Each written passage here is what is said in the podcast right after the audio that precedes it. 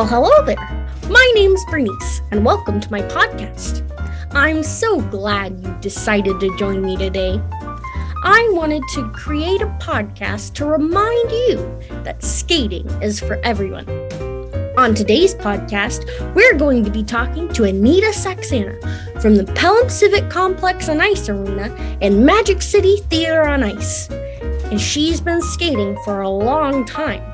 And she's also writing a book. I'm really excited to introduce her to you. So sit back, grab a mug of your favorite beverage, and welcome to the first episode of On the Ice with Bernice.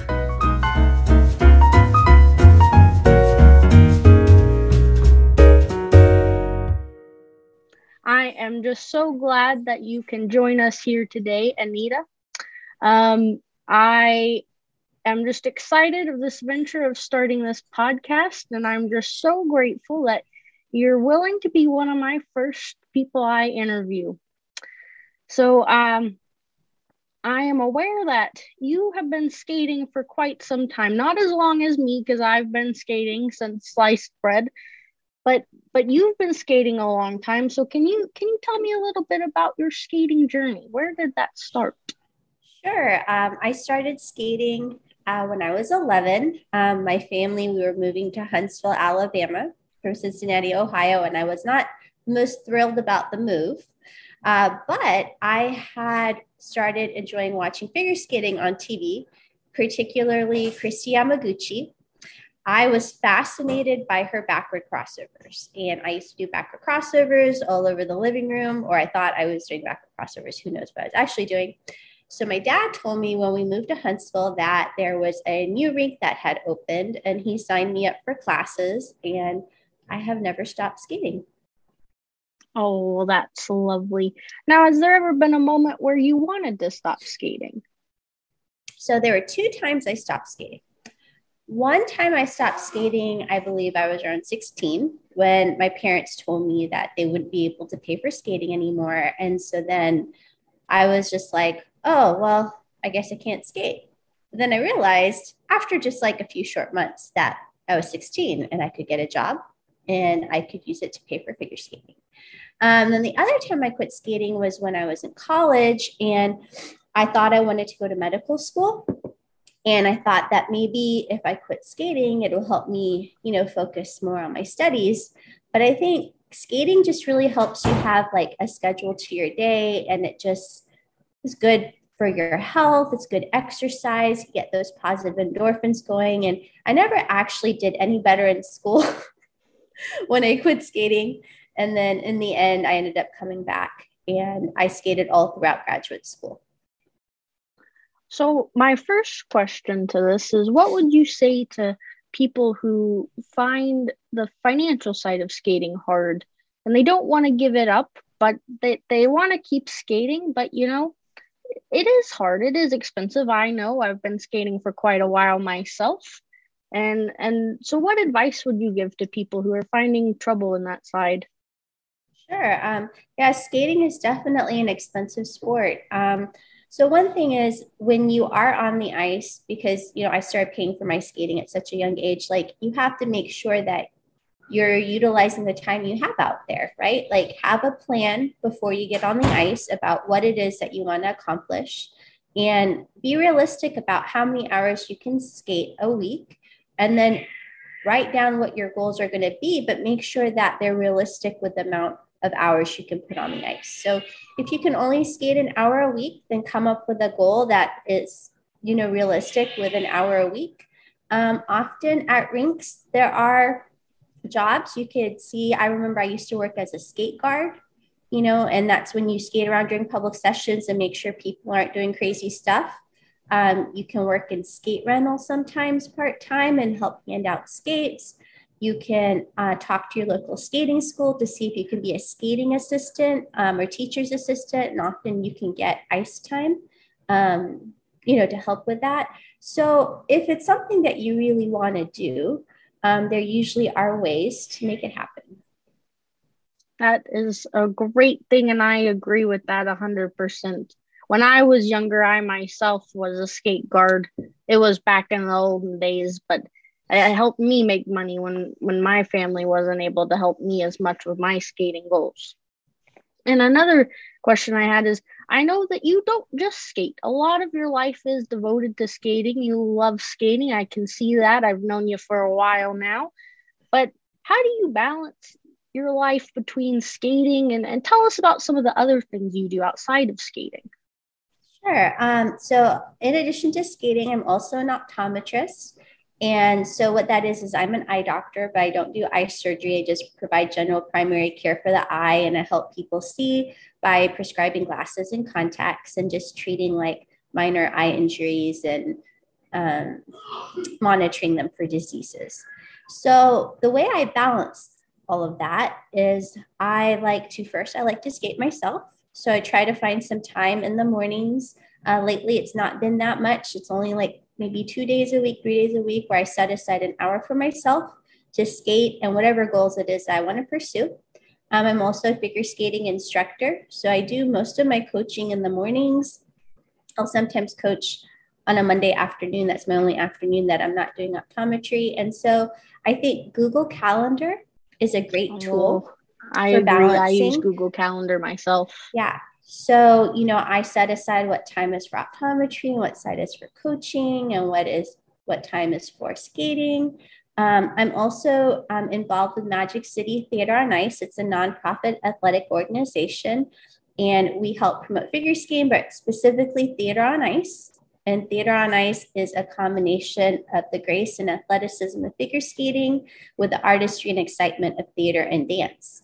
So we have teams um, with 8 to 24 skaters. And we have been um, competing nationally since 2016. And we are the reigning um, national champions in the open division. And so I help coach and direct the program. And it is so much fun to skate with your friends on the ice and make some magic happen. Now, for any of our listeners out there, if you haven't seen any of Magic City Theater on Ice's programs, you definitely need to go check them out. You can find them on YouTube or on their website. And it is just so much fun to watch. I think a lot of times we think that in the skating world, if you're in the skating world, you're only there to go to the Olympics, but that's not a reality.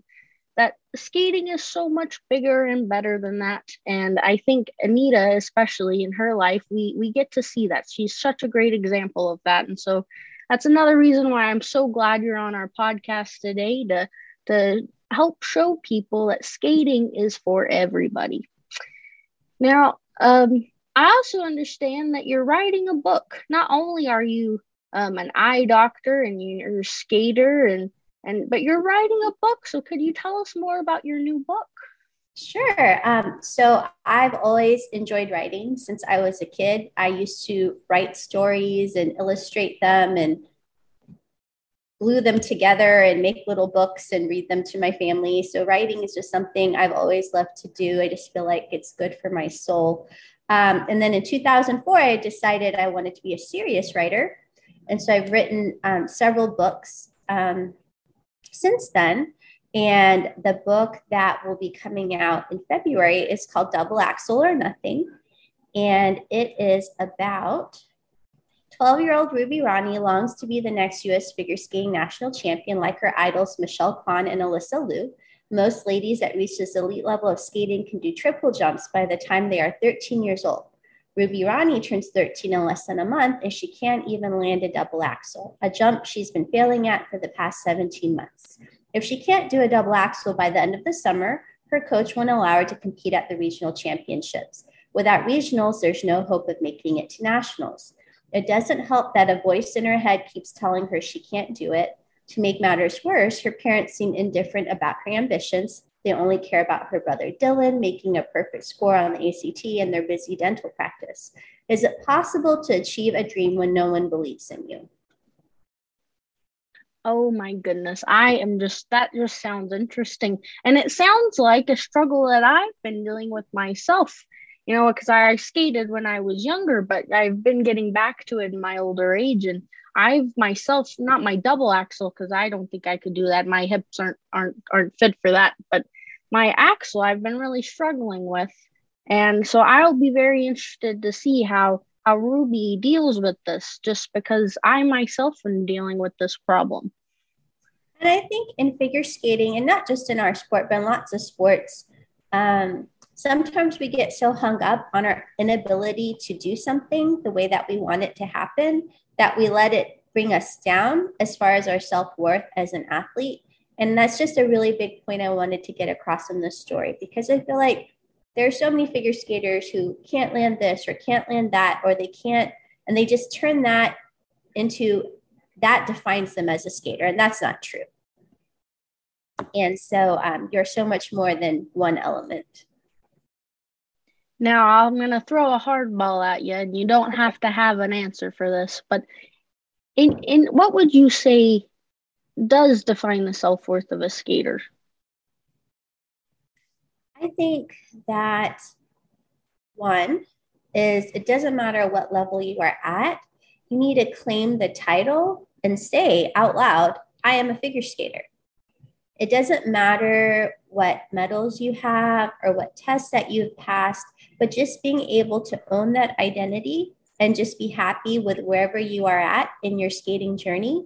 Um, that's what matters the most. And just go out there and have fun and just show other people that you're having fun and share how much you love your sport with others. I agree. I think I was a little nervous in asking that question, if I'm going to be honest, because I think sometimes it's hard to put it in words, but you've done that beautifully. And so I, I thank you. And I agree. Um, yeah. So I'm really excited to read this book, and I hope our listeners are as well. Um, how, how when is this book going to be available to us? Where can I where can I go and buy it? Sure. Um, so it should be releasing February 2022. Um, we'll have a more precise release date on my website, anitasaxena.com, and then also on my Instagram, which is at AnitaSK8. Um, and it will be releasing around the time of the Olympics. So, you know, if you're watching the Olympics and you're like, oh, I'd like to read something a little bit more about the sport, it'd be a great book to pick up. Um, it'll be available on Amazon, Barnes and Noble, IndieBound, just uh, Apple Books, just wherever you like to buy your ebooks or paper paperback copies, it'll be available there. Well, I'm I'm really glad that you have the option for a paperback and the ebook because I myself still am very into the paperbacks, but I I know many people have gotten into this new ebook thing, and I'm sure that they will be glad to um have access to it. Well, Anita, I'm just so glad you could um come and join me today and talk a little bit about your new book and your skating. Is there anything else that you know you'd like want to let the world know about? Sure. Um, Magic City Theater on Ice, you know, as I mentioned, we're a nonprofit athletic organization and we really need some support this season. So if you are willing and interested, check out our website, magiccitytheateronice.com, and that's T H E A T R E. Um, and we have a donate now button, and we would really appreciate your support this season as we try to meet our training needs and our goals for the future. Oh, that's lovely. Um, now, you did you start Magic City Theater on Ice? It was uh, something that kind of just happened.